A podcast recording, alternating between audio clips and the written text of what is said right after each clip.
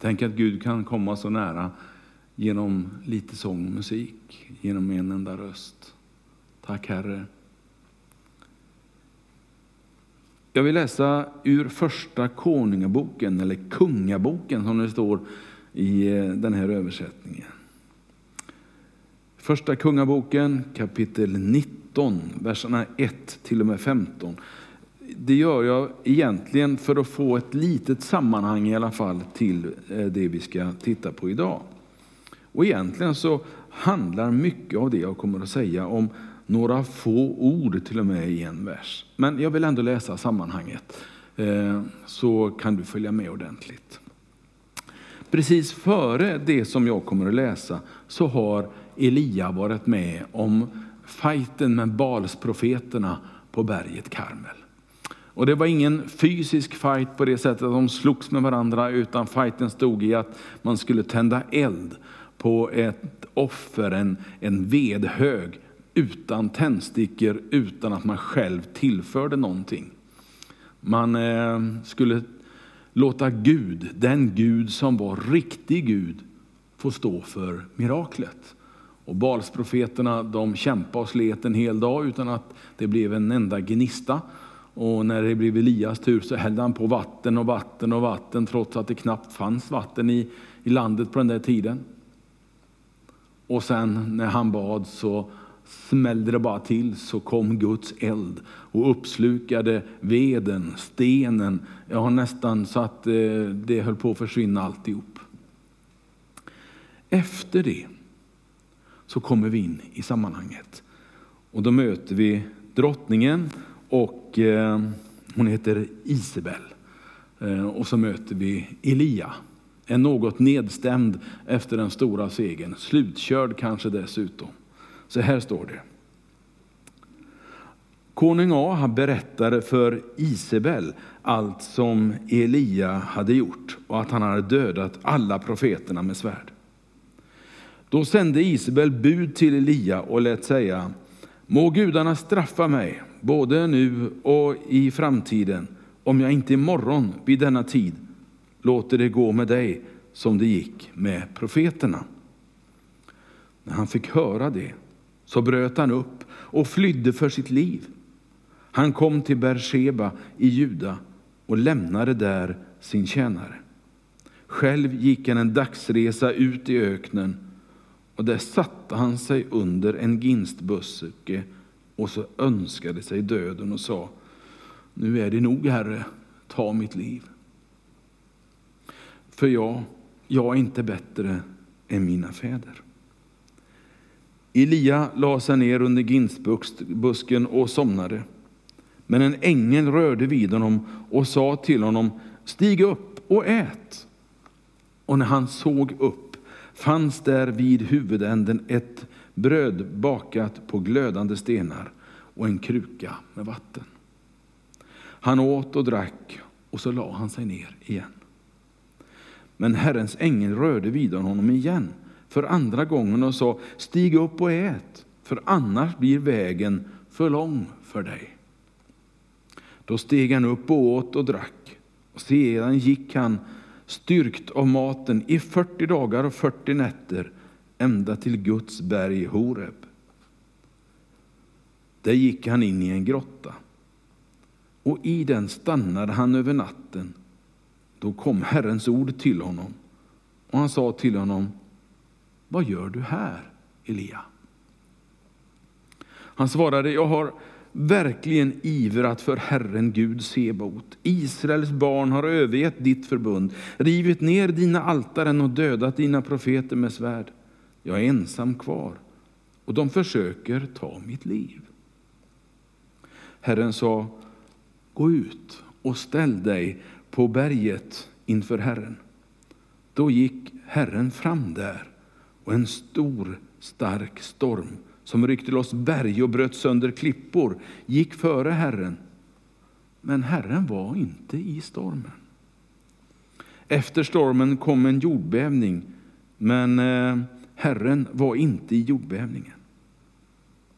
Efter jordbävningen kom det eld, men Herren var inte i elden. Efter elden hördes ljudet av en svag susning. När Elia hörde det så gömde han sitt ansikte med manteln och gick ut och ställde sig vid ingången vid grottan. Då kom en röst till honom och sa, Vad gör du här, Elia? Han svarade, jag har verkligen ivrat för Herren Gud Sebaot. Israels barn har övergett ditt förbund och rivit ner dina altaren och dödat dina profeter med svärd. Jag ensam är kvar och de försöker ta mitt liv. Herren sa till honom, gå tillbaka igen och ta vägen till Damaskus, Damaskus öken och gå in och smörj Hasael till kung över Aram. Amen. Så ber jag dig, Herre, att du välsignar ditt eget ord. Att du låter det få sjunka ner i våra hjärtan och att vi kan ställa oss de frågor som faktiskt för oss framåt idag. Tack Herre för styrkan i ditt ord, för kraften i den helige Andes undervisning in i våra hjärtan. Amen. Vad gör du här, Elias? Ja, det skulle man kunna kanske fråga våra tekniker idag, för en av dem heter Elias, men det är inte honom jag tänker på. Vad gör du här? är frågan han får. Eh, och det, det är rösten ifrån Gud som kommer till honom. Vad gör du här? Men innan den här frågan dyker upp för honom så är det det här med flykten. Jag sa att han hade varit på Karmel och han hade besegrat Baalsprofeterna. Och det var den tro, den religion som var väldigt stor i länderna runt omkring och som även hade kommit in bland Israels folk som absolut inte var menat från Gud. Utan de menade att Gud att de skulle bara dyrka honom och tillbe honom så skulle det gå dem väl. Men här hade de släppt en del av den och börjat ägna sig åt barstyrkan. istället. Efter segern på Karmel där så vill drottningen ta hämnd på Elia. Och inför det faktum att den, den lilla profeten, han kände sig nog ganska liten, även om du och jag kanske tänker oss honom som en väldig man som hade vunnit en väldig seger, så kände han sig väldigt liten inför sin konung och drottning. När drottningen säger att jag ska ta död på dig Elia. Då krympte han ner och blev en modlös och ensam man. Och jag vet inte om du har varit med om det där i ditt liv, att när du känner att nu går det riktigt bra, nu är det riktigt kul, nu, är, nu går allting väl. Det är inte så sällan som det händer någonting som plockar ner en på jorden igen och som gör att man liksom landar ibland ganska eh, grovt med en rejäl duns. Och så känner man fullständigt utmattad i det tillfället. Och då kan man ju fly. Det gjorde ju Elia. Han flydde tillsammans med sin tjänare. Han lämnade sin tjänare, stod det, och så gick han själv rätt ut i öknen och gömde sig. Den där ginstbusken, eh, det är ju ingen, eh, det är ju ingen liten sån där du vet som eh, bara kommer ovanför markytan, utan det gick att gömma sig i den i alla fall. Men att gömma sig var det än är, vad din ginstbuske än har symbol utav, så leder det sällan till någonting gott.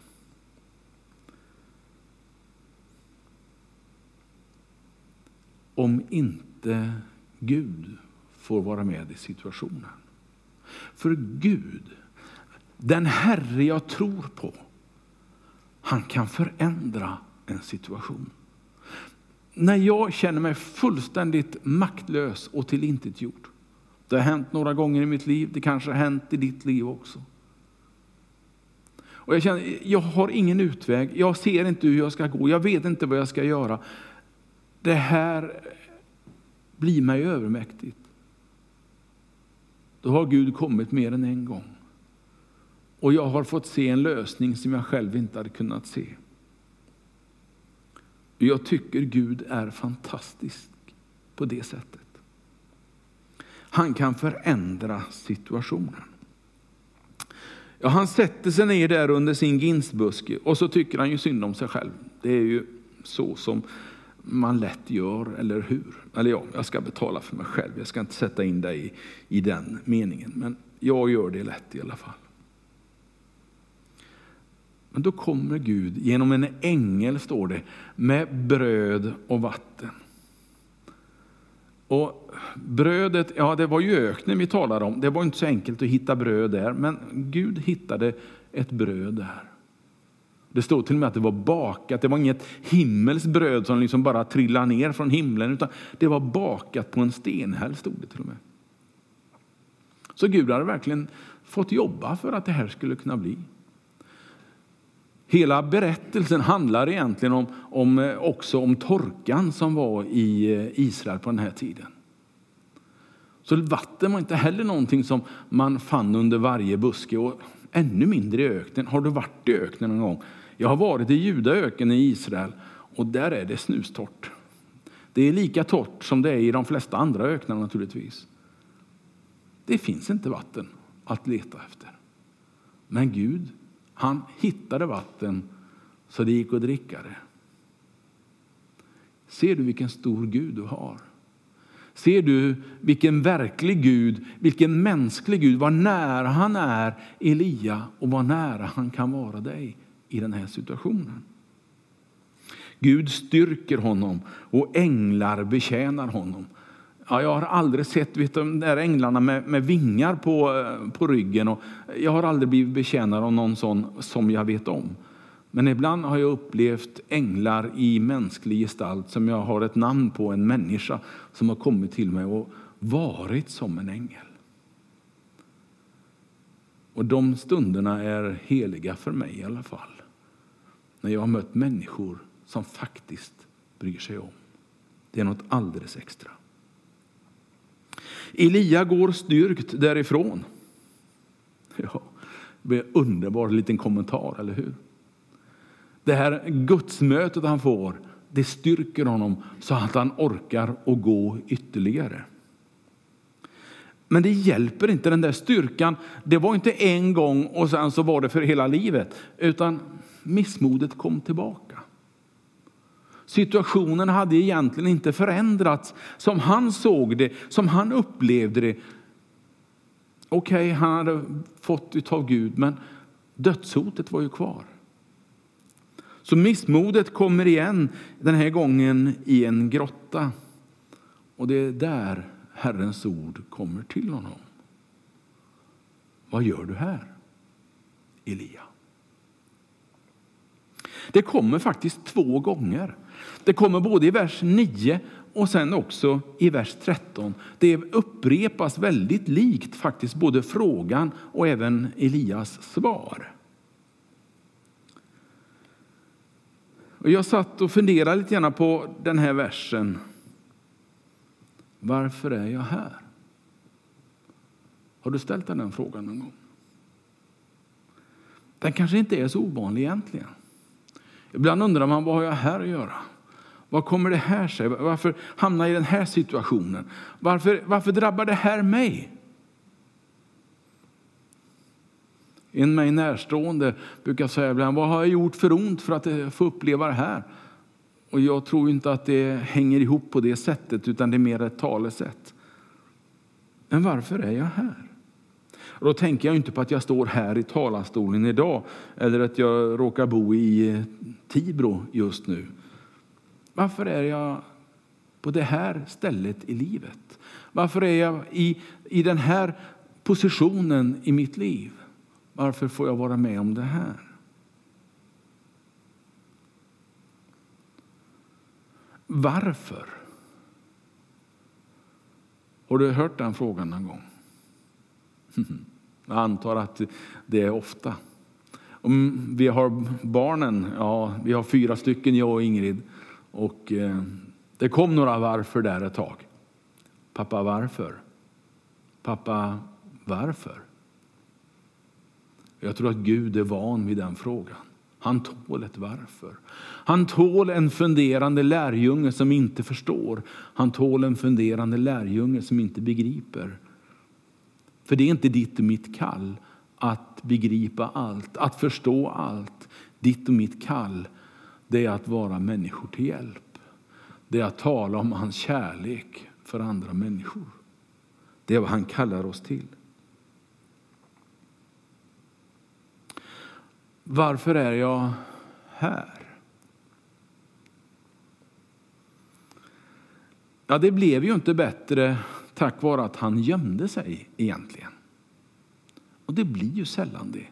Det där med att gömma sig, det är någon slags instinkt vi har tror jag, att dra oss undan. För några år sedan så hade vi hund hemma hos oss. Eh, och ibland så mådde ju jycken dåligt, eh, någonting han hade ätit eller vad, Gud vet vad det var som gjorde att han inte mådde bra. Men det var ju sällan han hoppade och skuttade runt i kåken när han mådde dåligt, utan då kröp han ihop i ett hörn istället och låg och bara bligade på oss i princip. Och den där att när man mår dåligt att man gömmer sig undan, jag tror att det, det är någonting som hör till vår mänskliga natur att göra det. Men jag vet också och förstår också att väldigt många gånger så skulle det hjälpa faktiskt en del om vi vågade ta steget lite närmare verkligheten. Kliva ut ur det där hörnet, kliva ut ur den där grottan, kliva fram ifrån busken och lite trotsa det jag känner är mest naturligt. Du tycker att det kanske är mycket begärt. Men jag begär ju inte att du ska springa och ställa dig på eh, Times Square i New York. Jag tänker mig inte att alla som mår dåligt ska ställa sig framför riksdagshuset i Stockholm eller på Tibrotorget här. Eller, nej, det är ju inte det jag är ute efter. Det är inte det så jag tänker. Utan jag tänker att komma ut ur sig själv lite grann. Våga visa sig lite, eh, lite svag. Jag lyssnade igår på den fantastiska eh, förkunnelsen i Pingst ledare som gick av stapeln igår på nätet. Det är lite ovanligt. Vi brukar samlas i stora skaror annars utöver Sverige, men igår så blev det därefter på grund av pandemin. Och det där med att våga visa att jag är svag, att våga visa att jag inte alltid är stor och stark, även om jag skulle vilja göra det. det är aldrig fel. För om vi bara visar våra goda sidor alltid, då kanske inte människor vågar närma sig vår gemenskap. Då kanske de tror att vi bara ser till det som är starkt och bra. Istället för att våga också se det som är svagt och kanske till och med föraktat. Det som vi inte räknar, men som ändå Gud räknar med. För ibland är det som att Gud väljer det som är svagt och föraktat. Är det värt det då? Ja, jag tror det. Visst kostar det på i den här inre världen att lite trotsa det man själv är van vid. Men eh, jag tror att det är värt det. Låt mig få kasta med en fråga till. En varför-fråga till. Varför är jag här? Här. Här i kyrkan. Ja, men du är pastor. Det är själv. Ja, jag vet. Eh, min arbetsplats är här. Men varför är jag här? Varför drar kyrkan så mycket i mitt liv?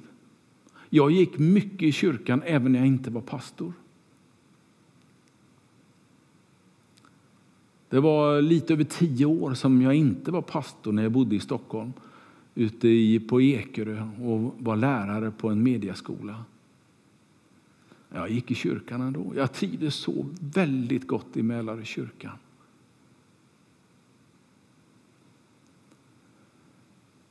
Jag har alltid trivts i kyrkan. Varför är jag här? Ja, inte är det för bänkarnas skull eller för färgernas skull. Inte är det för ljusens skull. Om inte jag hade mött Gud så hade kyrkan bara varit en byggnad. Om inte Gud hade tagit sig an mitt liv då hade kyrkan inte hållit sin attraktionskraft i längden. Men låt mig få ställa frågan till dig. Vad är det som gör att du kommer till kyrkan?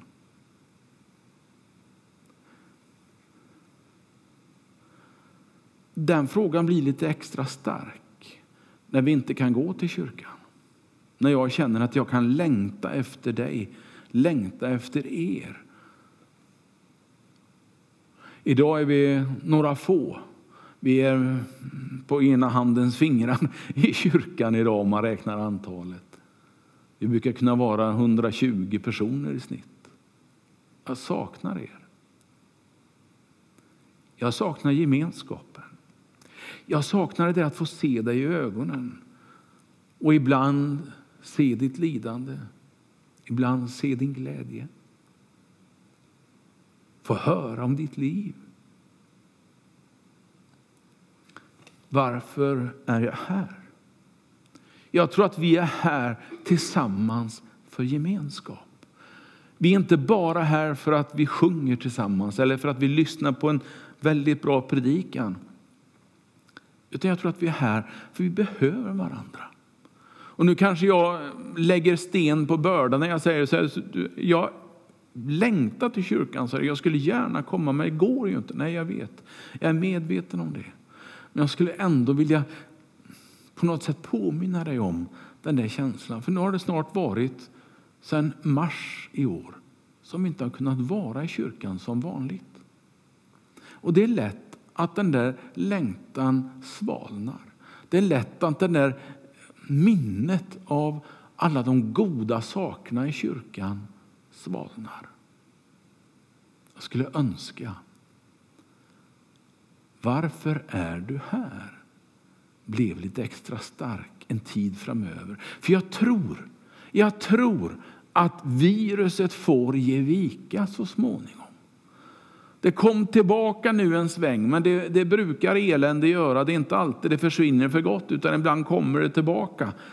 Och jag tror att livet kommer att segra över både virus och dessutom styrka min längtan.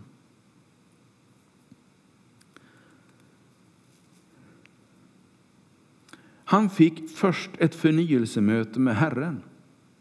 Och Gud kom då inte, kommer du ihåg jag läste om när Gud kom till honom? Det står att han kom inte i, i eh, den stora jordbävningen, i åskan, han kom inte i elden, han kom inte i det där väldiga. Nej, han kom i en stilla susning. Där kommer Gud och möter Elias. Det säger mig att det inte alltid som det är det viktiga med det stora, utan det räcker med det lilla. Tänk dig där du sitter hemma eller tillsammans med någon, var som det än är så är Gud ser ju dig och vet precis vad du är, vad du gör och vad du känner. Tänk om Gud ger dig en sån där Elias-upplevelse i den stilla susningen. Så kommer Gud och bara möter ditt hjärta. Bara fyller ditt hjärta med en sån oändlig kärlek. För det han mest gör av allt på denna jord, det är att betjäna oss och vi får betjäna honom tillbaka med vår kärlek som vi har fått. Jag tror att Gud har fortfarande användning för dig. Gud har inte sagt att nu, nu är församlingens tid över, nu kan ni eh, köpa en liten tv-studio och så kan vi ha gudstjänsterna där och sen så sänder vi ut dem eh, på olika sätt. Eh, jag tror inte det. Jag tror fortfarande på gemenskap i hans församling. Och Gud har fortfarande användning för dig där. Eller om du så vill, här. Min tredje och sista punkt handlar om det där att göra som Elias gjorde. Och då ska jag bläddra fram till Nya testamentet, Lukas 1 och 17. Och så läser jag bara den versen, tänkte jag. Och här är det ängeln som eh, talar med Sakarias, Johannes döparens far. Och han säger så här i vers 17, och det kommer texten här också. Att han ska gå före honom i Elias ande och kraft för att vända fädernas hjärtan till barnen och ge dem trotsiga ett rättfärdigt sinne och skaffa åt Herren ett folk som är berett. Det var Johannes döparens uppgift i Elias anda. I Elias liksom gärning skulle han få gå vidare. Det skulle bli så som. Det var inte exakt Elias som kom tillbaka, för så funkar det ju inte. Men han skulle gå före och förbereda vägen. Och på det sättet så kan du och jag också få göra i Elias anda. Vi kan få vara de som går före och förbereder människor för ett möte med Jesus. Det händer att människor helt ovetande kommer in på en gudstjänst och bara blir tagna av evangeliet och säger jag vill tro på Jesus. Men de allra flesta gångerna så är det genom en, kanske en lång gemenskap, många samtal där man förstår att det här med tron på Jesus, det är någonting för mig också. Och där kan du få vara till hjälp för någon. Att gå före och förbereda vägen. Johannes döparen skulle få vara med om att överbrygga generationsklyftor. Och det kanske är en viktig sak även för dagens människor. Där vi lätt håller isär, där vi eh, skickar iväg våra äldre till eh, fantastiskt fina äldreboenden. Men ändå, liksom, de är där och vi är här och ungdomarna är där på sina eh, tillställningar och det de tycker är kul.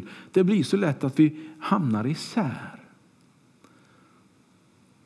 Men jag har upplevt mer än en gång att just här i kyrkan, i Guds hus, så möts unga och äldre, medelålders, alla generationer. Och det tror jag är ett uppdrag vi har, att få med oss alla generationer på trons väg. Ett folk som är berett avslutar ängeln sin eh, undervisning till Sakarias om Johannes. Och jag kan inte påstå att svenska folket är just nu berett på Jesus. Det är nog så att det är mindre kunskap än på väldigt länge om vem Jesus är bland vanliga svenskar. Så du och jag behövs. Pingst centralt har en devis om att ge mera Jesus åt folket. Och det handlar lite om det. Det handlar lite om våra tre eh, visionsord. Det där med nära Jesus, nära varandra och nära världen. Det är liksom det vi behöver förbereda oss på och tänka på i en tid när vi egentligen allting talar för att vi inte kan göra någonting. Men det är kanske nu som vi ska förbereda oss för det, var och en. Där du är. Låt Guds ande komma in i ditt liv igen på ett nytt sätt. Än en gång. Låt Guds ande börja tala i ditt liv. Vad du kan göra och vad han förmår i ditt liv. Amen.